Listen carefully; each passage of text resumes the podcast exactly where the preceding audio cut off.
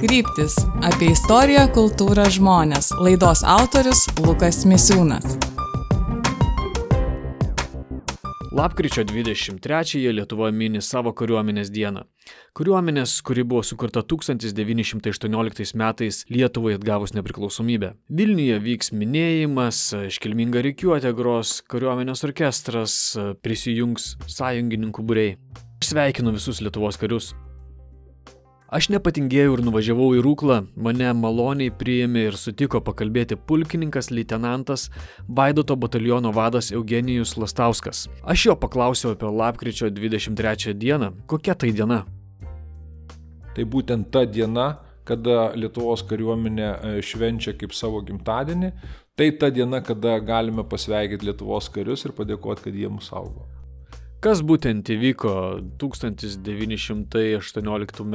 lapkričio 23-ąją? 1918 metais, lapkričio 23, profesoriaus Valdemaro pasirašytas dekretas kalba apie Lietuvos kariuomenės įsteigimą ir, ir tai pradžia, pradžia tos tokios gražios ir ilgos istorijos, ne visada smagios, bet be abejonės pilnos pasiaukojimo, pilnos didvyriškumo, kančių, aukos ir, ir be abejonės žiūrint į šiandieną, sėkmingos istorijos. Tai e, šventė, kuomet mes e, pasižiūrim atgal, pasisėmėm iš tenai stiprybės ir pasižiūrim į priekį ir, ir, ir, ir, pagalvojam, ką dar turime padaryti, kad mes eitume, kad mes įdėtume tą linkmę. Tai ir, ir tą šventę sudaro daug įvairių renginių ir tiek oficialūs renginiai, tai be abejonės ir reikiuotė, e, iškilminga reikiuotė ir Vilniuje, su įvairiais daliniais, e, dalinių atstovais, tai e, įvairios reikiuotės visuose kariuomenės daliniuose, įvairios varžybos, rungtis, filmų peržiūros, susitikimai su įvairiais žmonėmis ir be abejonės vakarinis, vakarinis iškilmės, vakarinis pasisėdėjimas karių ir šeimų rate. Lietuvos kariuomenės užuomasgos mesgėsi jau po vasario revoliucijos Rusijoje 1917 metais kai Lietuvos karininkai susibūrė į sąjungą ir tikėjosi grįžti į Lietuvą. Šie karininkai turėjo patirties pirmojo pasaulinio karo kovose, jie su vyriausybės pavedimu ir ėmėsi burti kariuomenę. 1919 metais mobilizacijos pradžioje buvo apie 3000 savanorių, bet jau vėliau buvo ne mažiau negu 25 tūkstančiai. Tuo metu savanoriai. 18 metais paskelbiama, kad atkuriama Lietuvos valstybė vasario 16-18 metais lapkričio 23 paskelbėma, kad reikia ginti tą valstybę. Valstybė, kurios niekas neatsiminė ir labai nedaug susivaizdavo, kaip jin turėtų atrodyti.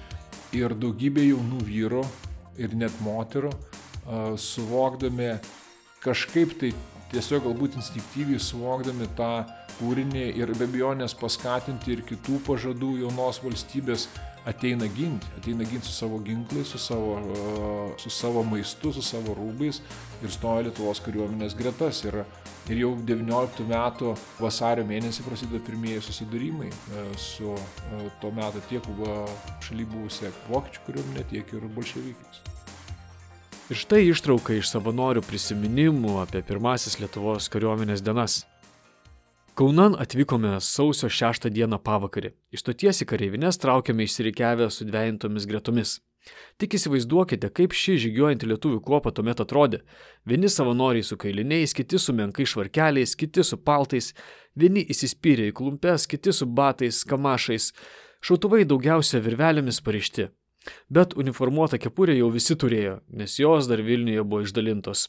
Geriau atrodintieji buvo pastatyti prieš akiją. Žinomas daiktas ši įvairiaspalvė ir dar net su šiokiais tokiais ginklais kuopa kreipia visų praeivių dėmesį. Ir ne vienas miščionis iš Lietuvos kariuomenės gardžiai nusijokė. Ne vienas į mus pirštų rodė.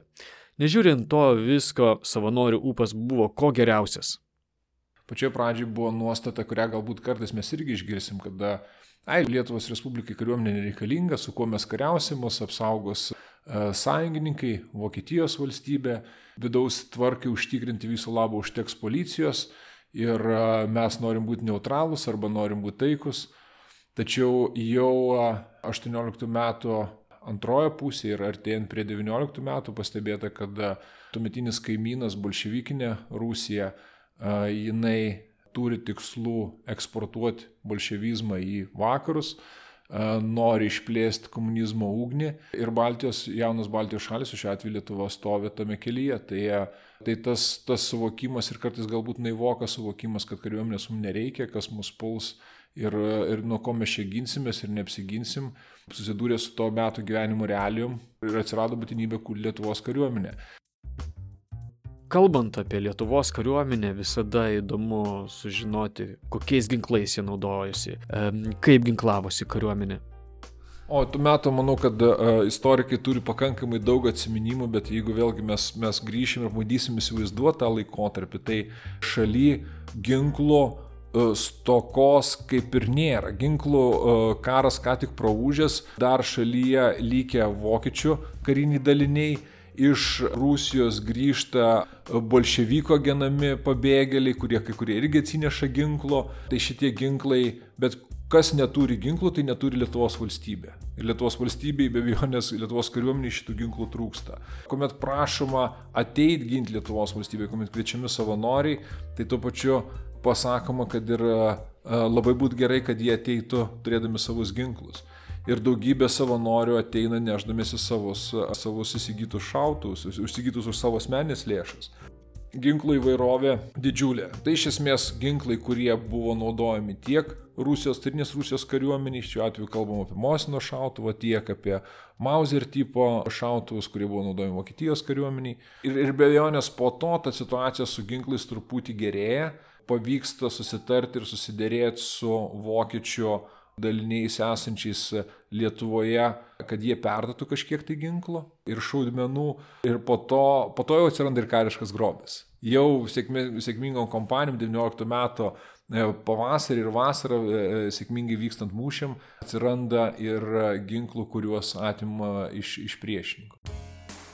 Lietuvos kariuomenė neturėjo ginklų ar karių skaičiaus pranašumo, tačiau turėjo valią, norą, tikėjimą nepriklausomą Lietuvą ir tai padėjo Ir dabar ir tais laikais karuose yra svarbus du dalykai. Tai yra valia kažką padaryti, angliškai will to fight, ir capability to fight, galimybės tą padaryti. Tai, tai kiekvienam konflikte e, arba beveik visuose konfliktuose laimi tas, kuris turi daugiau valios, nes karas tai yra valios susidūrimas.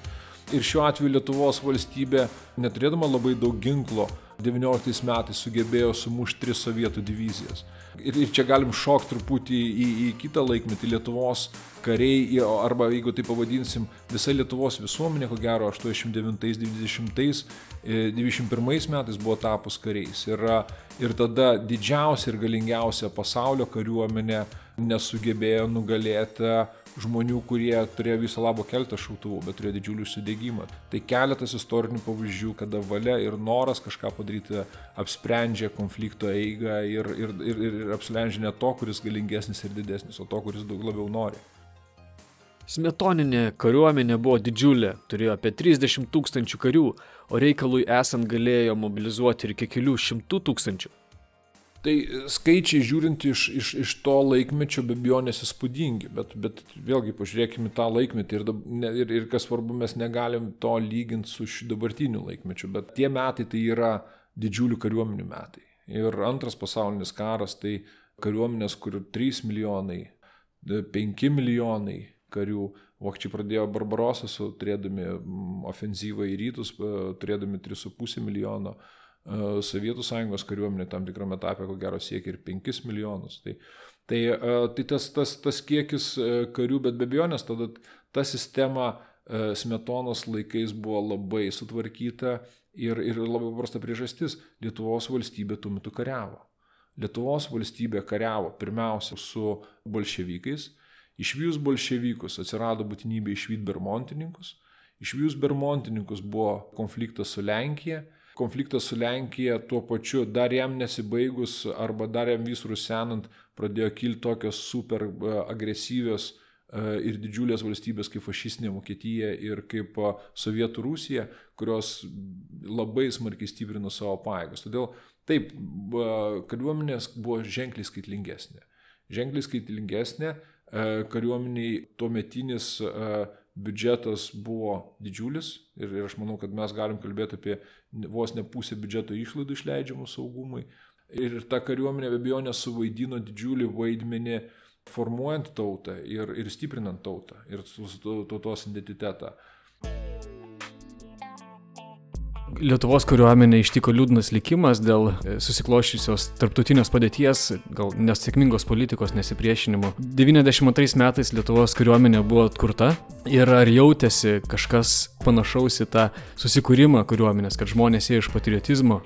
Oi, labai daug, e, jeigu kalbėsime apie Lietuvos kariuomenės atsikūrimą, e, susikūrimą 19 metais ir, ir, ir atsikūrimą 90, 91, 2 metais, tai mes labai daug rasim panašių dalykų. Tai aš po šiai dienai atmenu, kada mes vesdom ir pasakodom apie dalinių istorijas, tai labai graži tokia istorija iš, iš Panevežio karaliaus Mindogo husarų bataliono. 19 metais e, krašto apsaugos ministeris siunčia jauną kapitoną Varekoji E, berots vasario mėnesį į e, Panevežį, duodamas jam užduoti formuoti Lietuvos kariuomenės dalinius ir ginti Panevežį nuo besiveržinčių bolševikų.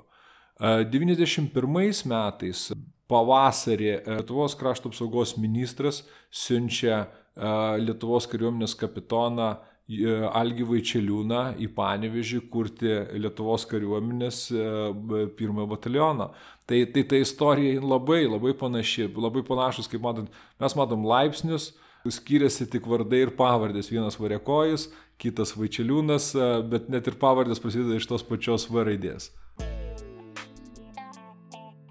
Pulkininkas leitenantas Eugenijus Lastauskas pats yra Lietuvos patriotas ir aš jo paklausiau, kaip jis ugdo patriotizmą karių tarpe.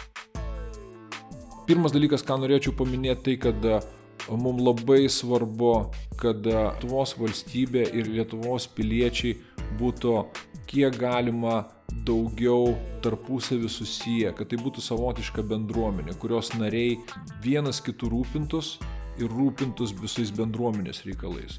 Tai, e, tai čia, va, čia va, manau, mano manimu, telpa į tą, va, tos frazės telpa į tą pasakymą patriotizmas. E, tai rūpinimasis savo bendruomenę, rūpinimasis savo valstybę, rūpinimasis savo artimų šalia, O būdų tą daryti, tai yra labai įvairių. Pradedant tuo, kada ir ypač kada mes tai kalbam apie e, tarnybą Lietuvos kariuomeniai, tai pirmas toks svarbiausias dalykas, kuriame mes pasakom e, kiekvienam kariui pradėjusiam tarnybą, kad e, tas jo kelias, kuris yra pasirinktas, jis nebus be abejonės lengvas, bus daug iššūkių, bet jis yra išskirtinai prasmingas. Nes e, čia pilietis asmuo pasakė, kad e, aš rūpinsiuos kitais.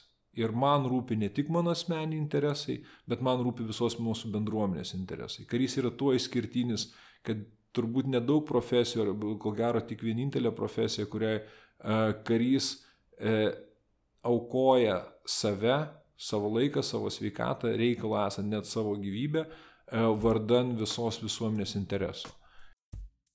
Kaip jaučiasi karys šiais laikais? Ar jisai jaučiasi gerbiamas, kaip buvo tarpukario Lietuvoje karininkai, mokytojai, gydytojai, vieni iš gerbiamiausių žmonių, ar dabar yra taip pat? Aš nedvėjau, kad Lietuvos karys be abejonės gali būti gerbiamas. Kaip galima negerbti ir nemylėti to, kuris tave saugo. Ir, ir, ir, ir aš nekartą tą esu matęs. Tas, ta pagarba labai smarkiai pareigoja mane kaip karį, kaip bet kurį karį, tinkamai atlikti savo pareigas. Vyksta informacinis karas. Lietuvos ginkluotosios pajėgos yra to karo vienas iš taikinių. Bandoma komentuoti, kad kariuomenė silpna ir nesilaikytų esant reikalui. Lietuvos kariuomenės diena, jos šventimas gerina kariuomenės įvaizdį ir tokias šventes reikia minėti.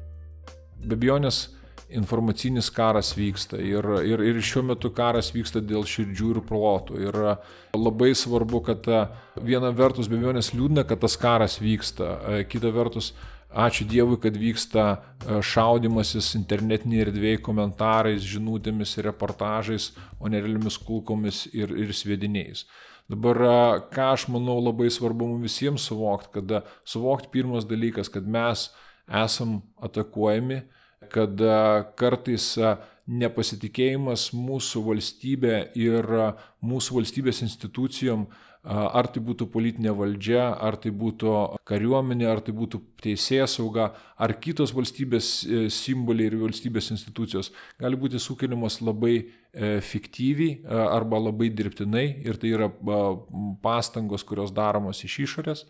Ir tuo pačiu labai svarbu suvokti, kad jeigu mes pasiduosim ir, ir, ir, ir, ir mes pralaimėsim šitą informacinį karą, tai e, realaus karo tikimybė išauks keliolika kartų. Ir priešingai, jei mes sugebėsim atsilaikyti ir, ir mes išliksim vieningi, tai to realaus karo tikimybė sumažės iki nulio.